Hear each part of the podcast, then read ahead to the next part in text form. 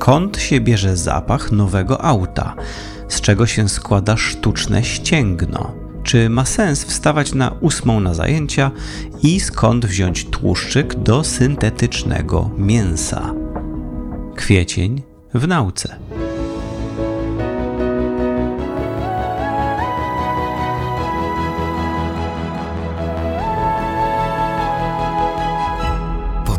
Tygodnika Powszechnego. Weź, słuchaj. Cześć i czołem, szanowni państwo, tu Łukasz Lamża i kolejny przegląd, comiesięczny przegląd wydarzeń w świecie nauki. Cóż my tu dzisiaj mamy? Czym nas zachwycili naukowcy w kwietniu?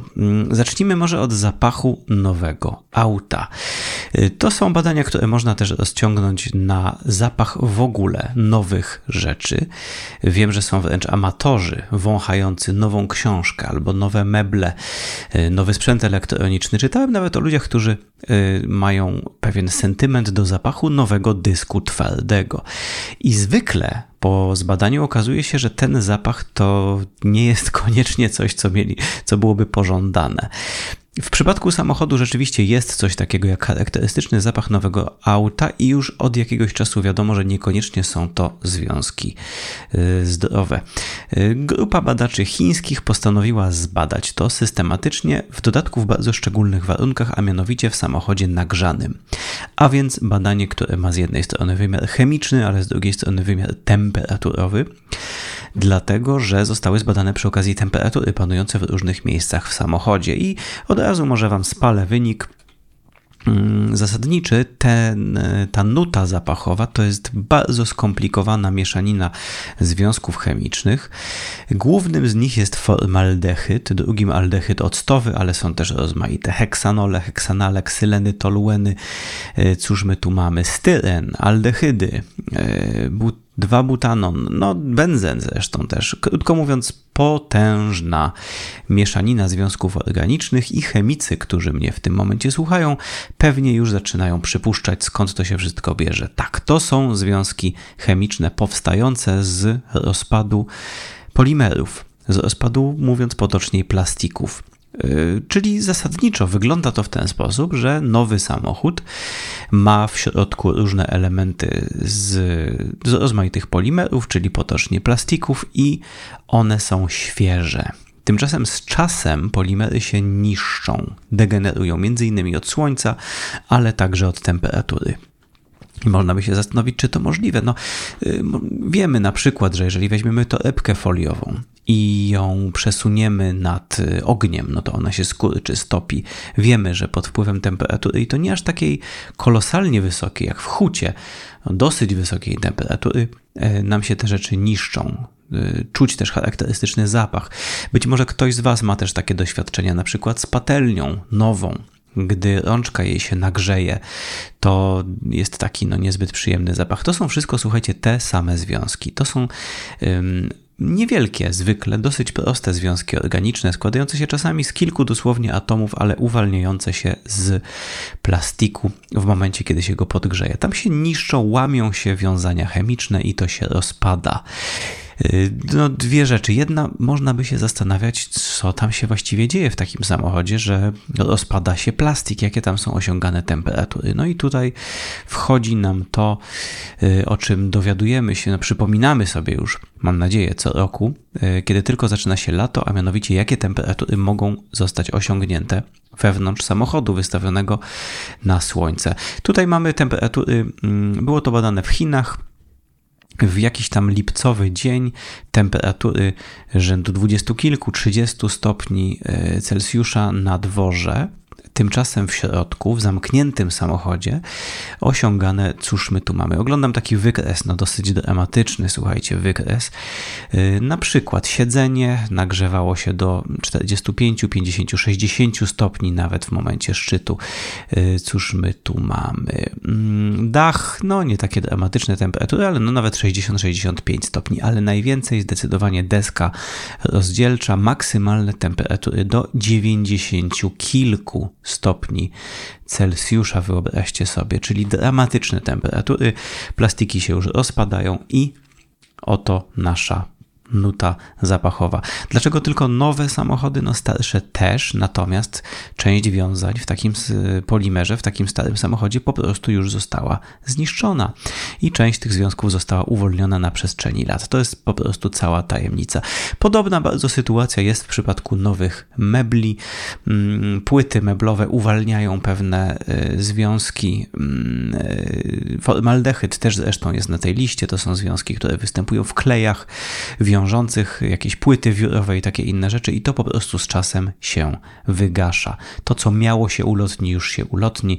Nieco analogicznie do tego, to, co miałoby się już uwolnić z rozgrzewanego plastiku, po jakimś czasie już się uwolni. Wniosek tyleż prosty, co oczywisty, po prostu wietrzyć.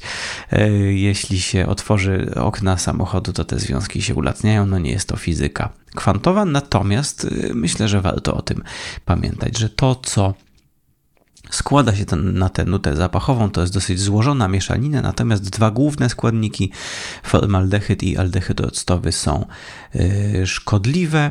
Formaldehyd zwłaszcza, to on był tutaj składnikiem numer 1 tej mieszaniny, on jest znanym związkiem drażniącym, jest też prawdopodobnie kancerogenny, czyli może zwiększać ryzyko zachorowania na choroby nowotworowe.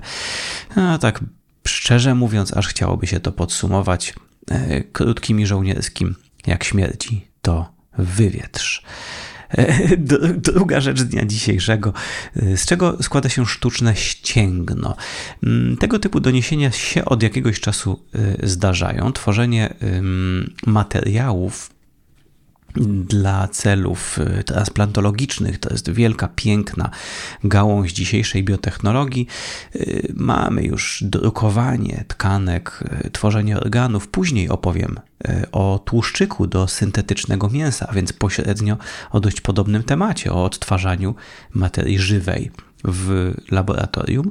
Tymczasem ścięgna i więzadła to jest taka dosyć ciekawa rzecz, bo wydawałoby się rzecz prosta. Mianowicie no taki drucik, taka nitka, taki sznurek, chciałoby się powiedzieć. To ma być po prostu wytrzymałe i to bardzo wytrzymałe. Ścięgna należą naprawdę do najwytrzymalszych materiałów biologicznych występujących u zwierząt. W każdym razie wytrzymują naprawdę gigantyczne naprężenia. No, dla tych z Was, którzy coś o tych liczbach wiedzą, no to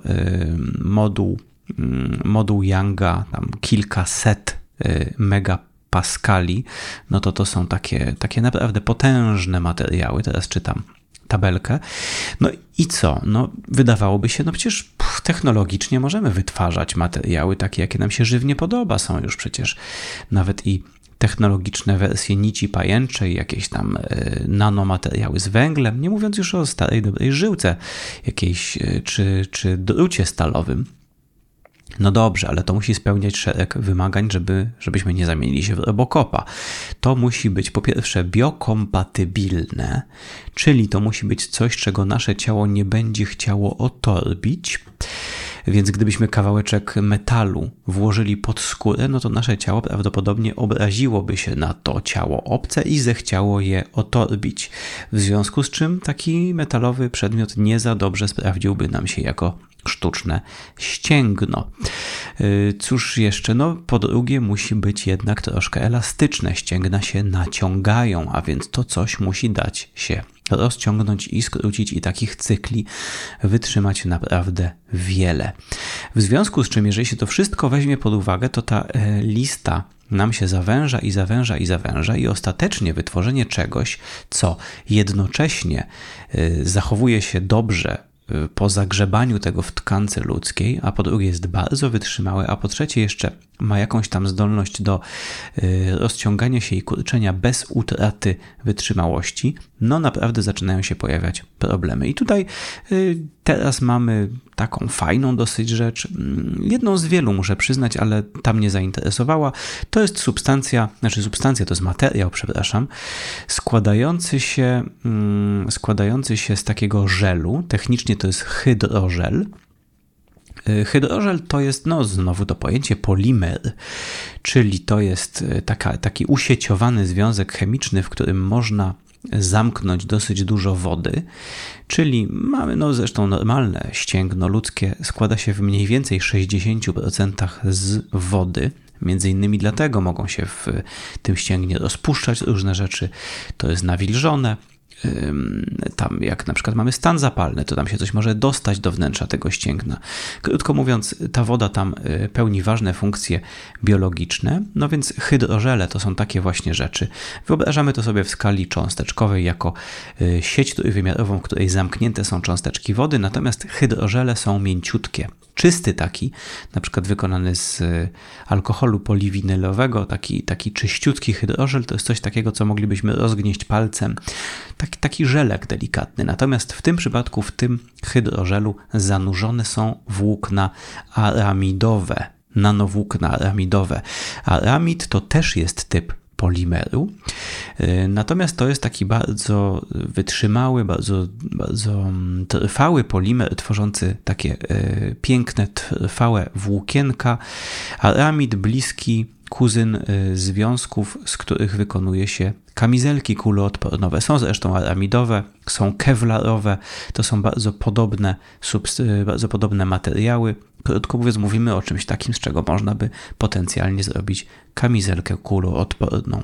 Więc po zanurzeniu jednego w drugim niejako włókienek w tym powstaje materiał, który spełnia te nasze dwa wymagania. Jest jednocześnie rozciągliwy, dlatego że to są poszczególne włókienka, które wiążą się ze sobą takimi delikatnymi wiązaniami, technicznie wiązaniami wodorowymi. Jest to zanurzone w takim wodnistym ośrodku, takim żelowatym, w związku z czym nasze ciało traktuje to dosyć naturalnie.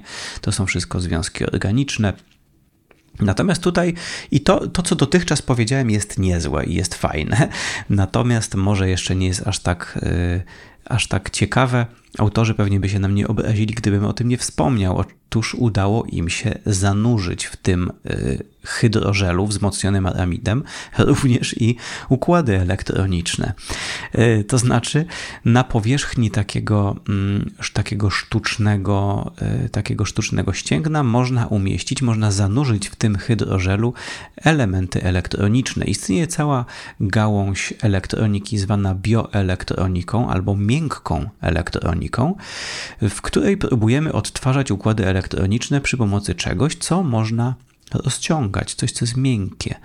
I istnieją już dzisiaj materiały, z których możemy wykonywać obwody, możemy konstruować czujniki, w związku z czym tutaj mamy ścięgno. Na próbę zostało wykonane takie coś, taka mata wykonana z tego materiału i mamy w niej zanurzonych kilka różnych fajnych układów. Na przykład mamy czujnik temperatury, więc gdybyście mieli ochotę na ścięgno, które będzie mierzyło wam temperaturę, to jest to do wykonania. Natomiast co ciekawsze, mamy tutaj też elektrody. A elektroda to jest znów dla elektroników, którzy nas słuchają, pewnie rzecz oczywista, ale dla mnie samego definicja tego pojęcia była dosyć olśniewająca. Elektroda to jest koniec układu elektrycznego. To jest ten element układu elektrycznego, który jest w kontakcie ze środowiskiem.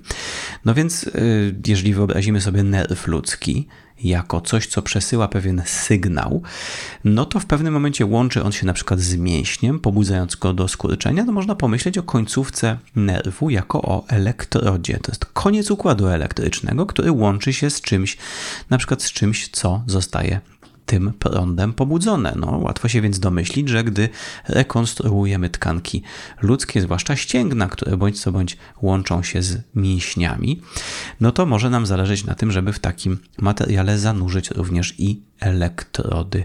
No więc kilka prostych zastosowań, natomiast docelowo w praktyce chodzi o to, żeby móc odtwarzać te najbardziej wytrzymałe te elementy ciała ludzkiego, które muszą znosić najwięcej, ale jednocześnie, żeby można było je uczynić cudzysłów, inteligentnymi elementami mechanicznymi, żeby były takie troszkę smart. No więc słuchajcie, mamy to. Wydział Inżynierii Mechanicznej Uniwersytetu w Hongkongu. Gdybyście tak się zastanawiali, skąd pochodzą takie ciekawostki. Czy jest sens? Czy ma sens wstawać na 8:00 na zajęcia? Badanie Singapur, tym razem. Jakoś tak, nie zawsze donoszę o tym, ale w sumie ciekawa sytuacja dzisiaj. Tak się jakoś złożyło, że bardzo chińsko. Pierwsze badanie o zapachu nowego samochodu mamy Beijing Institute of Technology, czyli głównie, tak, wszystkie instytucje z Chin. Mamy, aż przejrzę z ciekawości. Sztuczne ścięgno to miałem Hongkong, wczesne zajęcia uniwersytety singapurskie, a tłuszcz na koniec, proszę Państwa? No nie. Stany przynajmniej tutaj, Uniwersytet Taftsa. No dobrze, więc stawanie na wczesne zajęcia, kontekst uniwersytecki, pytanie brzmi jaki wpływ na pracę studentów ma wstawanie na 8 na zajęcie. I tutaj zostało wykonane dosyć proste badanie statystyczne, między innymi dzięki temu, że Chińczycy są nagminnie podpięci do rozmaitych urządzeń elektronicznych. Uczelnia na wejściu też bardzo lubi logować smartfony na swoje własne Wi-Fi, w związku z czym można w bardzo prosty sposób i przetestowany też ze względu na swoją skuteczność monitorować, kto jest na których zajęciach.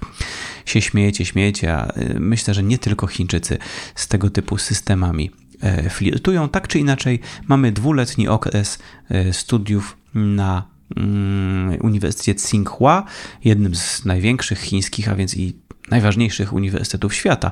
To tak sobie ku pamięci. Mamy Cambridge, mamy Harvard, mamy MIT. Takie nazwy jak Tsinghua University też wypada dzisiaj znać. Kup Tygodnik Powszechny na stronie tygodnikpowszechny.pl i sprawdź swoją zniżkę z kodem podcast. 1000 studentów, którzy zgodzili się na to, żeby ich obecność na zajęciach była monitorowana, plus grupa mniejsza studentów, którzy zgodzili się również na monitorowanie ich snu, ponieważ i tak noszą smartbandy monitorujące jakość i czas ich snu. Krótko mówiąc, po zebraniu tych wszystkich danych można było parę rzeczy wywnioskować. Po pierwsze, zasypianie na zajęcia. Nie jest to jakaś tam chyba tajemnica, że jeżeli zajęcia są na 8, to większy odsetek studentów zaśpi na zajęcia. Ogólnie rzecz biorąc, obecność studentów na zajęciach wynosiła około 60% od zajęć zaczynających się o godzinie 10, przy czym te wcześniejsze cierpiały już na gorszą frekwencję, czyli zajęcia zaczynające się o 9, 50% frekwencji, zajęcia zaczynające się o 8, niecałe 40, 35% tylko frekwencji na zajęciach. Później już płasko, czyli od 10 do godziny 16, bez względu na to, o której godzinie te zajęcia się zaczynały, to mniej więcej 60% studentów na nich było. Każda kolejna godzina przed godziną 10 to już jest mniej więcej 10-15% mniej studentów na zajęciach. To jest cenna informacja, myślę, dla organizatorów studiów. Ja zawsze jako wykładowca nie lubiłem, kiedy mi przydzielano zajęcia rano. Zresztą jako student też nie lubiłem zajęć rano i bardzo często, jeżeli mogłem, tylko to na nie chodziłem. Natomiast jako wykładowca nigdy tego nie lubiłem, bo wiedziałem, że mniej osób mi przyjdzie na te zajęcia i że ci, którzy przyjdą, będą niewyspani. I mamy teraz na to dane. Na przykład czas snu. Słuchajcie, średni czas snu. Przeciętny czas snu studenta, który przychodzi na zajęcia, to jest też mało, słuchajcie, 6 godzin, ale studenci to sobie jakoś poradzą, potem za dnia odeśpią, zresztą dane też to pokazują.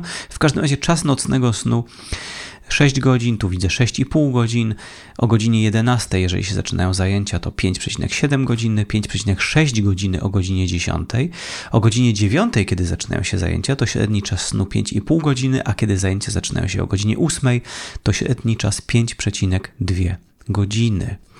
Czyli, dla pewności powtórzmy, wszyscy studenci, którzy zgodzili się wziąć udział w badaniu, którzy mieli danego dnia zajęcia o godzinie 8, po uśrednieniu spali 5,2 godziny. Bardzo krótko. Czyli to nie tylko na zdrowy rozum, ale też rzeczywiście jest tak, że nie udaje się w pełni tego poprzez swój plan dnia, poprzez swoją odpowiedzialność jakoś zmoderować. Rzeczywiście studenci, którzy przychodzą na 8, będą mniej wyspani.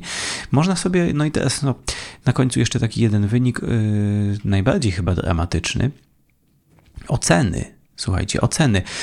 Średnia ocena osiągana przez studentów została podzielona na zostały podzielone te średnie na 6 kategorii. Studenci, którzy mają 5 razy w tygodniu na 8, 4 razy w tygodniu na 8, 3 razy w tygodniu na 8 i tak dalej, aż do studentów, którzy nigdy nie mają w tygodniu na 8. Po prostu różni studenci, różne plany zajęć. Zostało to jakoś tam odpowiednio wyrandomizowane, żeby nie było, że na przykład do tej pierwszej grupy trafiły jakieś tam studia specjalne, łatwiejsze. Nie. Wygląda na to, że to byli średnio studiujący to samo studenci i słuchajcie, no istotna statystycznie różnica. Tu mamy oceny typu od 1 do 5, czyli system taki no, dobrze brzmiący dla ludzkiego ucha. 5 ocena najwyższa, 1 najniższa.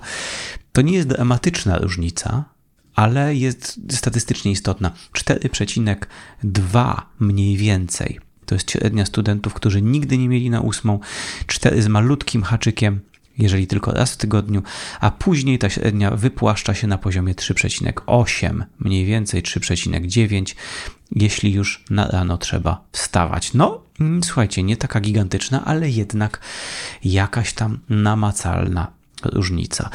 No i wnioski. Jakie można by z tego wyciągnąć wnioski? Można do sprawy zasadniczo, wydaje mi się, podejść na dwa sposoby. Na sposób, który można by nazwać takim rozumiejącym i nierozumiejącym, na sposób opiekuńczy i nieopiekuńczy, wolnościowy i komunistyczny, chciałoby się wręcz powiedzieć, bo tak, możemy z jednej strony powiedzieć, no tak właśnie wolnościowo, tak?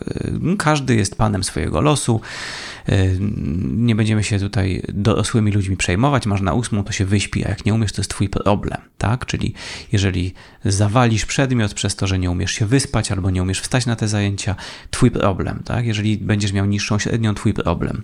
Zaspałeś i tak dalej. Okej, to jest w pewnym sensie, znaczy rozumiem ten punkt widzenia, natomiast jaki jest przeciwny? No przeciwny, wydaje mi się, jest oczywiście czysto taki, możemy podejść do sprawy etycznie, współczująco, że no biedni ci ludzie, którzy wbrew swojej naturze muszą wstać na 8, ale myślę, że dużo bardziej interesujące i płodne jest pytanie z punktu widzenia organizatorów tego wszystkiego. Zwróćcie uwagę, że tego typu badania są adresowane przede wszystkim do administracji uczelnianej i potencjalnie możemy to rozciągnąć na rzeczywistość szkoły, a także na rzeczywistość pracy. Tego typu badania można by na pewno przeprowadzić także w kontekście miejsc pracy. Jeżeli chcemy, bo co my tak naprawdę chcemy? Tak? Na uniwersytecie chcemy tych ludzi nauczyć. Taka jest idea uniwersytetu. W pracy chcemy być efektywni, chcemy pracować. W szkole chcemy te dzieci też nauczyć, wychować. Krótko mówiąc, zawsze mamy jakiś cel i powinniśmy teoretycznie zorganizować ten nasz system, biorąc pod uwagę to, jak działa człowiek. Są badania nad tym, jak powinien siedzieć człowiek, żeby mu było wygodnie. Dzisiaj już zwraca się na to coraz większą uwagę, że posadzenie dziecka w niewygodnym krześle na 5 godzin to nie jest mądry pomysł i wyniki w nauce będą gorsze, jeśli się to zrobi. Zwracamy uwagę na takie rzeczy jak oświetlenie. Oświetlenie musi być ergonomiczne. Zwracamy uwagę na takie rzeczy jak czas skupienia. Nie możemy wymagać od kogoś, żeby był przez 5 godzin skupiony. I tak dalej. Krótko mówiąc, nie ma nic, nie musimy tu się nawet w ogóle kierować z jakimikolwiek zasadami etycznymi, żeby zadać to pytanie. Czy ta godzina 8 jest zgodna z uśrednioną naturą ludzką? I jeżeli nie, to w związku z tym co? I tak wydaje mi się, że chyba najpłodniej byłoby czytać tego typu zajęcia. A na koniec króciutkie doniesienie, ale myślę, że dosyć interesujące i o potencjalnie dużym znaczeniu społecznym. Tłuszczyk do syntetycznego mięsa. Już od jakiegoś czasu, już od ładnych kilku lat coraz więcej się mówi o syntetycznym mięsie. Tutaj mówimy konkretnie o mięsie hodowlanym z hodowli komórkowych, czyli pobieramy komórki mięśnia, miocyty, hodujemy całą tkankę mięśniową in vitro, my to mówimy po prostu w szkle, w warunkach laboratoryjnych.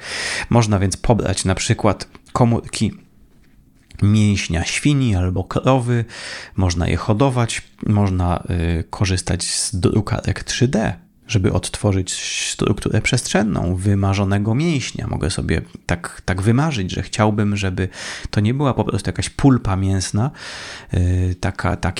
coś, co wygląda jak koktajl z komórek mięśniowych, tylko ja bym sobie mógł życzyć na przykład, żeby to był antrykot, albo szynka. Teoretycznie przynajmniej. I trwają badania właśnie nad tym, nad tą zaawansowaną stroną produkcji mięśni. Można by tak w praktyce nazwać problem produkcji mięsa. Tak, żeby to było coraz bardziej upodobnione do rzeczywistego mięsa zwierzęcego. I jeżeli chodzi o uporządkowanie przestrzenne tej tkanki, to też idzie to powoli, ale idzie powolutku do przodu. Natomiast tłuszcz. Dotychczasowe wysiłki skupiały się głównie jednak na mięśniach, na mięsie pozbawionym tej części tłuszczowej. Tymczasem badania pokazują, że tłuszcz jest niezwykle istotny. Zresztą jakie badania? To wystarczy pogotować troszeczkę, żeby się zorientować, jak ważną rolę pełni tłuszcz w gotowaniu. W tłuszczu się kryje aromat. Pewne mięsa na przykład smażą się albo się przygotowują na inne sposoby we własnym tłuszczu, w związku z czym ten tłuszcz jest po prostu potrzebny, żeby to nie było suche jak pieprz. Można by długo o tym mówić, tak? W jaki sposób przy pomocy różnego rodzaju tłuszczów osiąga się kulinarną doskonałość. Autorzy tego badania, w którym, jak się pewnie domyślacie, hodowano komórki tłuszczowe, piszą, że przeprowadzano takie badania, jak bardzo smakuje ludziom mięso, tutaj konkretnie wołowina, o różnej zawartości tłuszczu. I przygotowano takie próbki od zupełnie pozbawionego tłuszczu mięsa do stłuszczonego do granic wytrzymałości i została wyznaczona taka idealna ilość procentowa tłuszczu w wołowinie. Ciekawe, czy byście zgadli, może nawet zechcecie zatrzymać sobie to nagranie i pomyśleć chwilę. Jak myślicie, ile procent tłuszczu, zdaniem badanych, to idealna ilość tłuszczu w wołowinie? Ten wynik to, wyobraźcie sobie, 36% tłuszczu w mięsie, bardzo dużo. Krótko mówiąc, ten tłuszcz rzeczywiście ma duże znaczenie. I co? Właśnie hodowanie tego nie jest proste, jak zresztą każdej innej tkanki. W tym przypadku nie zostały w zasadzie wykonane żadne szczególnie nowatorskie procedury. Jedyna taka rzecz to problem, z którym zawsze jest ciężko, że tak powiem. Jeśli się hoduje tkanki, to ukrwienie tych tkanek. Ogólnie rzecz biorąc, komórki są przyzwyczajone do tego, że znajdują się zawsze bardzo blisko naczyń krwionośnych i kiedy się hoduje tkanki, to wszystko większe od milimetra w zasadzie umiera pośrodku, jeśli się nie zapewni tam jakiegoś krwiobiegu lub jakiegoś substytutu krwiobiegu, więc z tym jest cały wielki taniec. Żeby wyhodować cokolwiek większego od milimetra sześciennego, to tak naprawdę trzeba zacząć to ukrwiać, a nie mamy niestety czegoś takiego, co miał pan Kleks w Akademii pana Kleksa, taka magiczna maść. Nie wiem, czy pamiętacie, że udało się ukrwić sztucznego chłopca. Nie pamiętam, o jakim imieniu, ale na pewno miał imię na A. Czyżby Anatol? Może wy będziecie pamiętać. W każdym razie nie ma takiej magicznej maści do ukrwiania. Trzeba sobie jakoś radzić. W tym przypadku autorzy powiedzieli wprost, nie musimy się w to bawić. Tłuszcz jest amorficzny zasadniczo, w związku z czym oni to hodowali w takich płaściuteńkich naczyniach, czyli hodowali bardzo cieniuteńkie, cieńsze od milimetra warstwy adipocytów, czyli komórek tłuszczowych. Zaczęli od mysich, bo to w końcu eksperymenty, więc mieliśmy mysi tłuszcz. Natomiast przypuszczam, że spodziewali się, że nie wszystkim będzie się podobało to, że w ich hamburgerze może się znaleźć mysi tłuszcz, w związku z czym donoszą też, że udało im się odtworzyć to również z tłuszczem wieprzowym, więc w domyśle, domyślamy się, że również uda im się z adipocytami krowimi. Tego typu cieniutkie warstewki były zbierane urządzeniem wyglądającym zaskakująco podobnie jak to do ścierania wody z mytych okien, nie wiem właściwie, jak się takie narzędzie nazywa, ale duża, płaska powierzchnia ściągająca, ściągacz do wody to się chyba nazywa, ściągająca ten tłuszcz, potem się to ulepia do postaci takiej no niezbyt atrakcyjnie wyglądającej tłuszczowej kulki. W ogóle filmy dołączone do tego artykułu są wybitnie mało apetyczne. Są to rozmaite różowe płyny przelewające się w retortach i innych pojemnikach laboratoryjnych, pipety, ściąganie takiej właśnie żółtawo-białej mazi z dna wyglądającej, z dna naczynia, wyglądającej jak szlam taki po prostu biały, ale o co chodzi? No chodzi o to tak naprawdę, żeby z tego wyprodukować w pełni lub tak bardzo, jak to jest tylko możliwe, w pełni funkcjonalny substytut mięsa. Więc oglądając te filmy, ja myślałem sobie tylko jedno, mianowicie, że mimo wszystko wolę chyba oglądać takie właśnie ściąganie białawego szlamu z dna naczynia laboratoryjnego niż film z rzeźni. A bądź co bądź o takiej właśnie alternatywie tutaj mówimy. Krótko mówiąc, powstał tłuszcz. Oni twierdzą po zbadaniu, że jest on ze względu na swój skład praktycznie nie do odróżnienia od tłuszczu naturalnego pobieranego z żywych zwierząt. Nie znalazłem nigdzie tutaj testu smaku. Nie wiem, czy nie wykonuje się tego, czy nikt nie chciał. Nie ma kiperów tłuszczu, którzy by to ocenili, aż dziwne.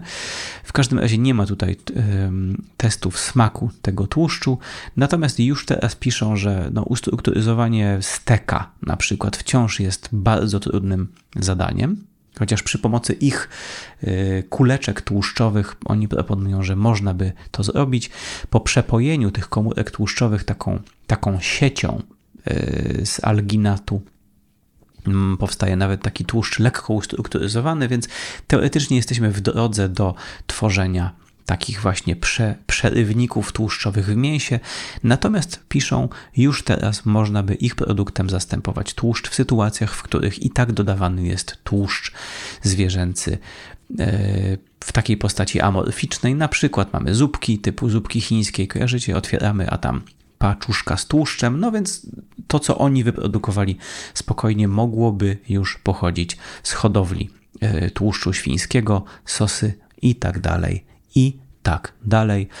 No kierunek wydaje mi się dość oczywisty i ja osobiście czekam z niecierpliwością, aż będzie mięso w pełni wytworzone bez jakiegokolwiek udziału zwierząt żywych, a później nieżywych.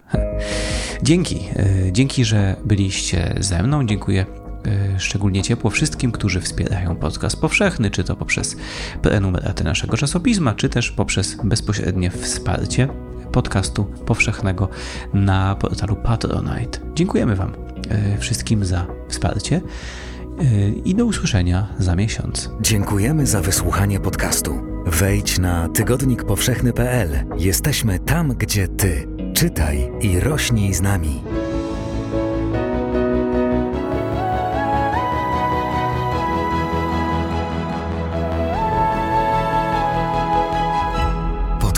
Tygodnika Powszechnego. Weź, słuchaj.